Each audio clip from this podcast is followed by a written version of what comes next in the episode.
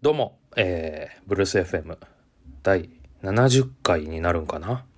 ?70 回ですね。えー、こういうね、記念すべき回ではあるんですけども、ちょっとね、聞いてわかる通り、僕一人しかいないという状態でございます。あ、すいません、69回でした。記念すべき回は2人で撮ります。えっとですね、あのー、ちょっと先週かな？今、10月3日の日曜日なんですけど、先週僕が、あの、関西の方に友人の結婚式に参加したり、そのままその足で福岡に行って、自分の結婚式の打ち合わせをしたりで、ちょっとバタバタバタでですね、そこで高俊がね、一人でこう撮ってくれたんですけども、まあその音源をもらいつつ、先週もう編集してあげる暇もなくということですね。あの、高俊の音源だけが宙にぷかぷか浮いた状態になっておりました。で、それをですね、あの、今週、今週は今週で僕がちょっと木金とね、体調を崩してしまって、で、まあそれも最近やっとこう元気になったんですけど、あの、まあ二人でこう収録も、で、することができず、高年の音源、そのぷかぷか浮いた音源を、まあ、この後ね、ちょっと皆さんに聞いていただこうということで、まあ、その前に僕のね、まあ、謝罪って言ったらあれですけど、すいませんでしたという声を今取らせてもらってる次第でございます。えっと、来週からは2人でこうね、元気よくまたやっていけたらななんて思うんですけど、高年のね、この後の音源も、まあ、なかなかちゃんとね、喋っていただいて、高年の 近況なんかな、まあ、最近ハマってることみたいなのをね、いろいろ話してくれてるので、え皆さんぜひ楽しみに聞いてください。えー、それでは、どうぞ。はい、どうも、ブルース FM です。えー、今日はですね、あの、徳永さんが関西に、違うか、福岡に行ってるということで、僕一人で、えー、放送させていただいております。高俊です。よろしくお願いします。えっ、ー、とですね、まあ、この、ジルバーウィークなんですけれども、皆さんどうお過ごしでしょうか？えー、久しぶりの一人放送ということなので、まあちょっとね、あの、どこで撮るか問題っていうところがね、まずあったんですけど、あの、今日は車の中で撮っております。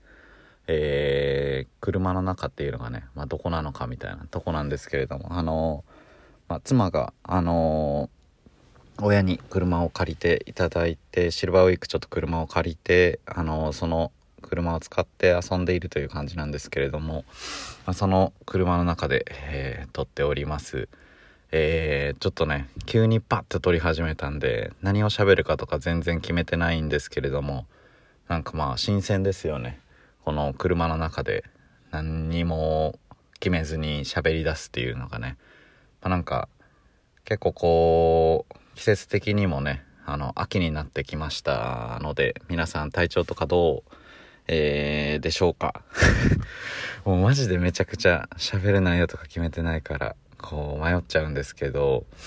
えっとですね、このシルバーウィーク僕は、えー、昨日が土曜日で、今日日曜日なんですけど、昨日は、あのー、八景島のシーパラダイスっていうところに行ってきました。八景島って、あのー、どこにあるかっていうのを皆さん、えっと、知ってるかあれなんですけど、えー、八景島は横浜の、南の方にある島で、で、まあ、なんか、もう、橋を渡ったら、そこにこう、なんていうのかな。関西だったら、えー、ひらパーみたいな感じで、まあ、関東だったら、なんだろう、豊島園とか、なんかそういうこう、福岡だったら、えー、あれなんだったっけあのー、なんだっけ、スペースワールドみたいな感じの、まあこう、遊園地ってだけどちょっとこうなんだ民間っぽいというかあの普通に街中にあるような感じの、まあ、遊園地みたいな感じになってて八景島シーパラダイスねあのめちゃくちゃ良かったです。あのジェットコースターとかもあってメリーゴーランドとかまあとは普通にあのテーマパークっぽい感じであのゲームセンターとかいろいろあってで僕はその昨日妻と一緒に行ってきてでまあそもそもねこのコロナ禍で、まあ、全然外出かけるって言ってもこうテーマパークとか行くとか全然なかったんですけど久しぶりにテーマパークっぽいところに行ってきてであの八景島にね、まあ、そのジェットコースターの名前がリバイアさんっていうなんかこう海の神を司る、えー、ものを模したジェットコースターがありましてでその中でまあその中でというかそのジェットコースターにね久しぶりに乗ったんですけどもうジェットコースターっていうのがねもう久しぶりだったけど超良くてあのー、まあなんかジェットコースターって結構こう感覚みんな忘れてると思うんですよね。もうあの上に乗って上がっていく時でもうちょっとこうこのコロナ禍体験したことがない高さというかもう高さが15メートルもっとかな20メートルぐらいあるところまで上がってで一瞬止まってでバコーンって落ちるみたいな感じだったんですけどもうねこう風が気持ちいいしもうそもそも高さがもう高すぎてビビりまくりというかもう何て言うんだろうこれ言葉で説明しづらいんですけどめちゃくちゃこう楽しかったですね。スリルがあって。やっぱねこういうコロナ禍なんで何をして過ごすかみたいなところもね結構こう、まあ、そろそろ尽きてくるというか飲み会もねあのあんまりしてないと思うんですけど皆さん。でまあこう遊びに行くって言ってもね車で行ったらまあギリギリ行けるけどみたいな感じで。でもねやっぱね遊園地ってすごいねって思いました。あのまあ遊園地って言いつつまあどっちかというとこうなんですかね公園とかまあそういうこう緩やかに過ごせるような場所っていう感じだったんですけど、まあ、そこでこうジェットコースター久しぶりに乗ったり公園行ったりとかしててねもうね何て言うんだろう久しぶりに非日常みたいな感じでねあのー、すごい良かったんですけど、まあ、なんかそんなところでねあのー、ブルース FM まああの日常あったことをただダラダラ喋るというねコンセプトで第69回なのかな今回は。えー、僕一人でね始めていきたいと思います、えー、それでは行きましょう。ブルース FM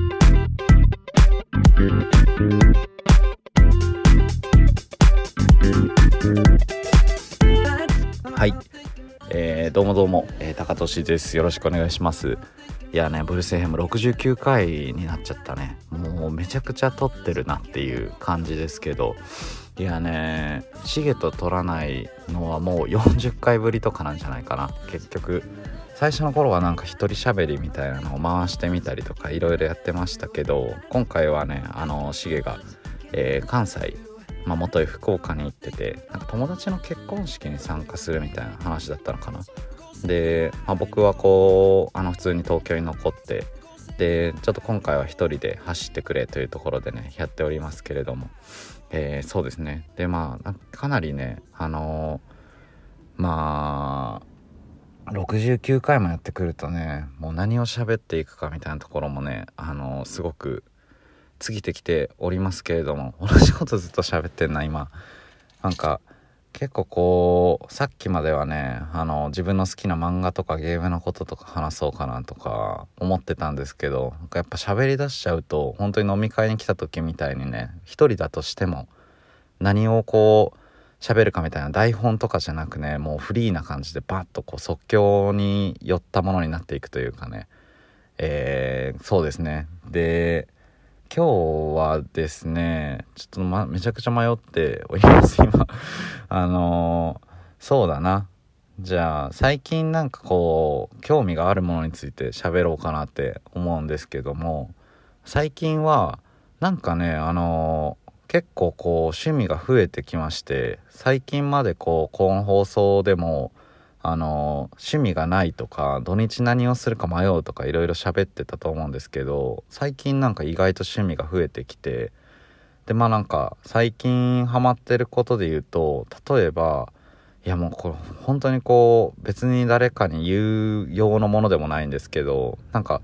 キャンプグッズをもうただただ眺めているっていうだけで一日過ごせちゃうみたいなこととか前回も話したんですけどあったりしてて。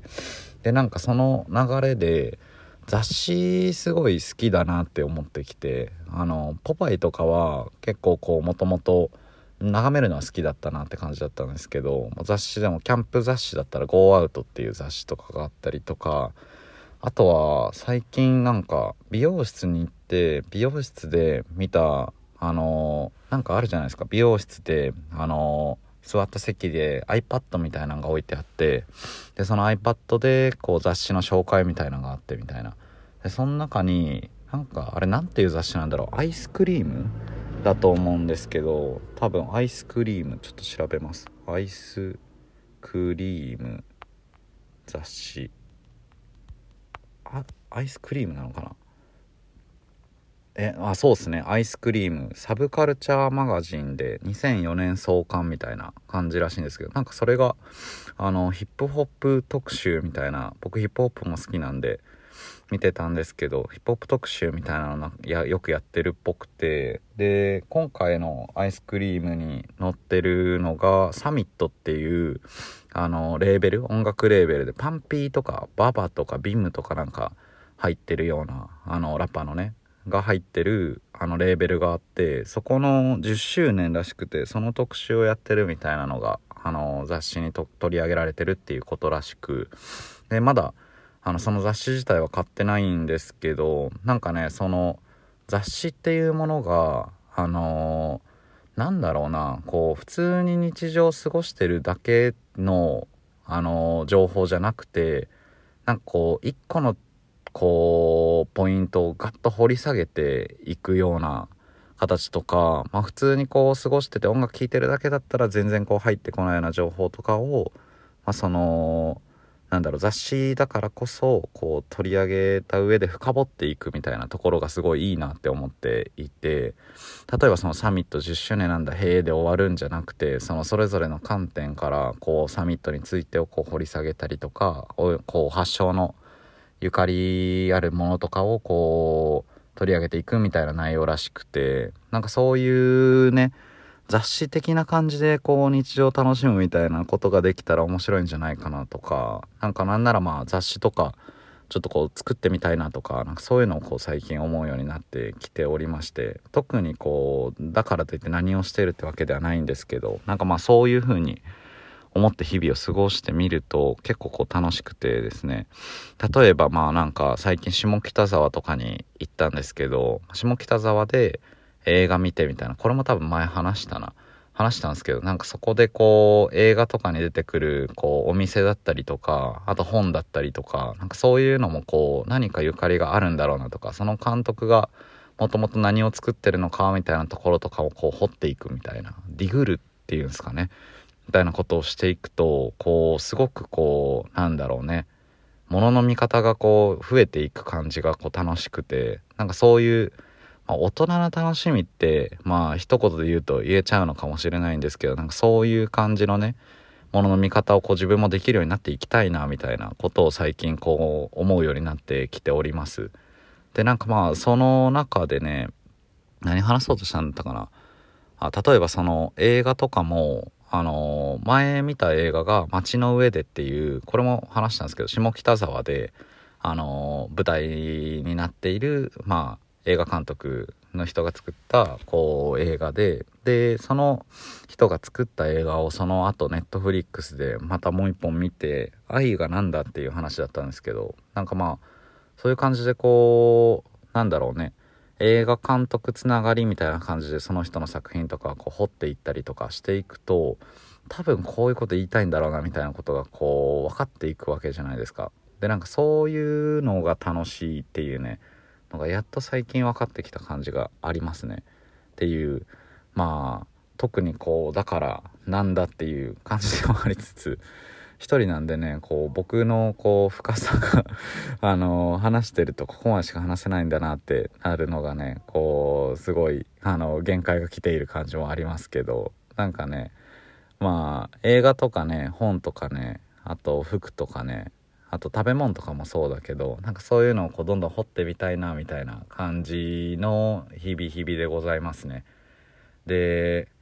えー、まあもうね2021年9月末っていうことになるのでねあのもうすぐ僕も誕生日。まあもうすぐっていうかもう全然4ヶ月後とかなんですけど27歳とかになりそうなので27歳っていうことはねあの偉大なロックスターとかがあのよく死ぬ年というかカート・コバンしかりジョン・レノンもなのかなとかあのモーツァルトとかも多分そうなんじゃないかな。今適当に喋ってますけども。ね、もう27歳っていうのはもうね、あのー、素晴らしいこうピークを迎える年みたいな感じでよくね言われているのでねあの僕もその年に向けて標準をこう定めて今、え生きている最中でございますというねところですね。なんでこうちょっとね何かのジャンルでこうバッとねこう深くなっていきたいみたいなねところがねやっぱありますよね。こうみんな思うんだろうなこれは。で本当に深い人は多分こういう深くなりたいって言わないんだろうなっていう思いますけどね。なんかまあその辺はいいとしてまあ結構こう等身大な感じでね生きていきながらこうちょっとずつねまあなんかそういう深さっていうのは多分こうオタク的なことと近いんだろうなみたいなよく考えるんですけどなんか好きなものとかってこう一定のラインまで行くともう人の目とか気にならなくなるもんだなとか思いますね。でまあなんかその人の目とか気にならなくなってきてでそろそろこうまあ人とかじゃなくてこう自分のリズムでもう語り出せるとか人にこう語れるようになっていってみたいな時にこう初めてこうなんか好きだなとかオタクになれたなみたいなとかその時こう深くなっててみたいなことってあるのかなとか思いますねいやー何の話なんだっていうね感じだけどね。あとはそうだな。最近で言うとあとはなんか妻があの最近短歌を読み出していてなんか俵マチさんあのサラダ記念日の俵マチさんのあのなんだろう本を買ってこれって著作権とか引っかかんのかな短歌とかも、まあ、一応やばかったらちょっとピー入れてもらってみたいな。感じであの、えー、この味がいいねと君が言ったから、えー、10月6日だったかな。7月6日かな？はサラダ記念日みたいな短歌があってなんかその短歌の載ってる本をこう買ってみてみたいな読んでて。でなんかこう家にホワイトボードがあるんですけどそのホワイトボードにあの毎朝なんか短歌が更新されて書いてあるんですよ。でなんかその短歌とか見てるとこういい感じだなってなってきてで自分もこうちょっと短歌を読み始めてみたいなのを趣味で趣味でっていうわけでもないけどなんか遊びでこうやったりとかしててでなんか結構短歌って面白くてその俵真知さんとかだと例えばえっ、ー、となんかその7月6日あのサラダ記念日の歌はあのー、この味がいいねと君は言ったから、えー、7月6日はサラダ記念日っていう、まあ、それはそれでもうすごいこう美しい曲だなって感じなんですけどなんか本当は7月7日だったらしいなんか日にちが違ったらしいんですよ日にちが違ったしあとはそのこの味がいいねと言ったのは本当はなんかカレー味の唐揚げだったらしくてサラダじゃないみたいな感じだったらしいんですよ実は。でなんかその短歌にするにあたってまあなんか唐揚げ記念日だとちょっとこってりしすぎだなみたいな感じであのあえてまあサラダっていうのを使ってみたりとかあとは7月6日っていうのもこう別にその日で7月6日じゃなかったらしいんですけどなんか7月7日が七夕じゃないですか。だからその七夕の前の日っていう、まあ、何で何気ないありふれた日なのに記念日になったんだみたいなところがあのいいよねって感じてその日を選んでまあサラダ記念日だし7月6日っていうことになったらしくてなんかそういうこうなんだろうなこれは情緒っていうのかな？なんかあの別にそのまあ、俺らだったらっていうまあシゲをちょっと あの出しちゃいますけどあの俺とシゲとかだったら例えば4月7日は唐揚げ記念日ってなんかこうそのまんま読んじゃってもいいところをまあこう一個ひねってその情景とか温度感とか人がどう感じるかみたいなところを考えてこうサラダ記念日7月6日みたいな感じにしちゃうところとかこうすごいなって思ったりとかしててなんかそういうこう一句読めちゃう的な心を持って見るみたいなところもねこうしたいところだなと思ったりとかですね。うん。なんかまあそういう感じの日常を過ごしておりますね。なんかまあなんかこう自分の話をこう喋りながら振り返ってみるとなんか芸術肌みたいなのにすごい憧れてるんだろうな。きっと。おそらく。アーティスト的なところとかそういうのにこうずっと憧れがありますね僕は。だからまあ、なんか曲とか作ってみたりとかねなんかピアノとか最近こうキーボードをもらったんであのエリーゼのためにを永遠に弾き続けるっていうねこうルーティンがあったりするんですけどなんかまあそういうのもこう含めて雑誌とかもだなとか27歳で死ぬとかもだななんかそういう感じのやつがやっぱりこう秋なんでねあのー、芸術の秋ということでふつふつと湧き上がっておりますね。なんかまあそういうこうもの作るとかねデザインするとかねなんかそういうのはやっぱかっこいいっすよねクリエイティブなことっていうのは。でなんかその本当にクリエイティブな人はこうさっきも言ったけどクリエイティブって自分のこと言わないと思うんですけどまあまだ見習いということでまあこうそういうねこうクリエイティブになりたいなとかねそういうこうことを思うところから始めようっていう感じなのかなと思いますね。なんかこう喋ってるといろいろ思い出すね。なんか最近あったこととかなんか僕は結構こう雑学とかすごい好きなんですけどなんかその人間としてあのー、当たり前じゃないこととかの方が例えばこう聖書とかそういうこう哲学とか宗教とかなんかまあそういうものもだしいいとされることとかって多いらしくて。なんか例えば、まあ、人に優しくするとかだったり分かりやすいと思うんですけどとかなんだろうな。あとは多分創造的にいるとかもそうだと思うんですけどなんかこう自然といたら別に人間ってもう動物と一緒でもうただただまあこう寝てたり食べたりとかそのぐらいのこう最低限のことだけで全然こう満たされちゃうみたいなことらしくて。ででもそのなんだろうね。意識することによってよりこう高次なっていうのかな。まあなんか人間らしいよく俗に言うこう,、まあ、こういうクリエイティブとかそういうものとか優しくとかそういう意味での人間らしい形にこうなっていくみたいな。だからまあなんだろう。意識しないと本来そうは足りえないみたいなことってあるらしくて。でそういうものの方がよりこう精神的に大人であるというかあのよりこう人間らしくなれるみたいなところがあるみたいですよ。でなんかまあそういうそれとかあとは最近見たやつだとあのなんだ人間のこう脳脳科学的にあの言語化するっていうことってすごく難しいらしくてなんかこうこうやってまあだらだら僕も喋ってるだけなんですけど頭にあることを言葉にするっていうのは本来人間的にはあのなんだろう自然じゃないことらしいですよ。だから例えばその大脳とかなんかそういうこう脳の機能とかを見ていくとあの体を動かすみたいなところとはすごくこう連動してるらしいんですけどなんかこう物事を見てでその物事に対してなんかこう感情的なこと例えばすげえなとかめっちゃいいなとかなんかそういうの多分パッて出るじゃないですか。でもなんかそれをあの言葉に置き換えるっていうのは不自然な脳のこう動きらしくてだから意識的にやらないと言語化ってできないらしいんですよ。っていうなんかこう美術系のこう批判と批評みたいなよく言うんですけどなんかそういうこう批評的なこととかっていうのはだからこうなんか感情的にというかなんかこう具体的にロジカルに何かがこう違うねみたいなことは言いやすいらしいんですけどそのこれはすごいねみたいになったところをなぜすごいのかとかどうすごいのかみたいなのを言葉にするっていうのは意識してやらないといけないというかできないらしくて。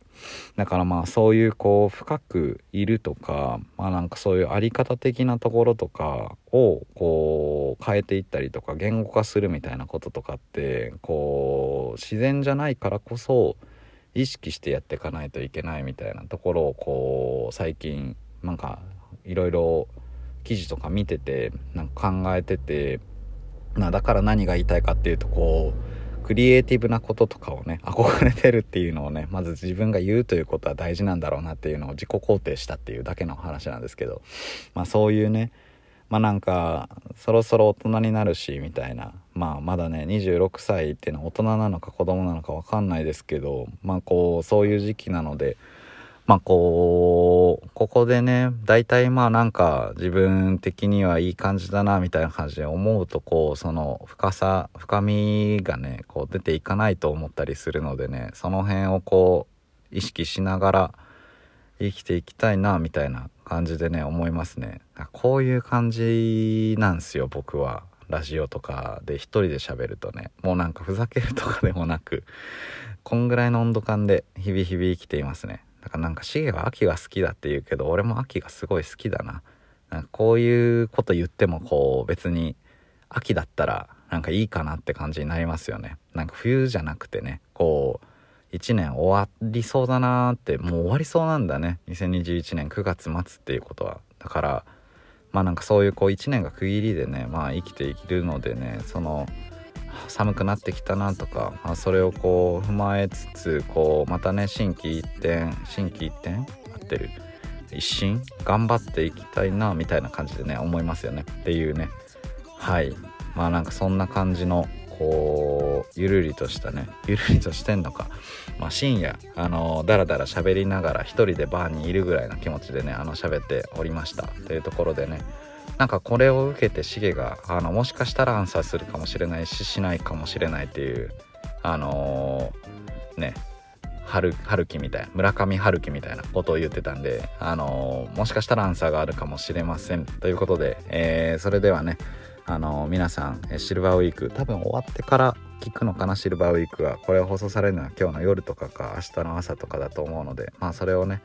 あの聞きながらまた9月10月11月とねあの秋を楽しんでいきましょう。ということで、えー、それでは、えー、ありがとうございました。ブルース FM、えー、また来週もお聴きください、え、さよなら。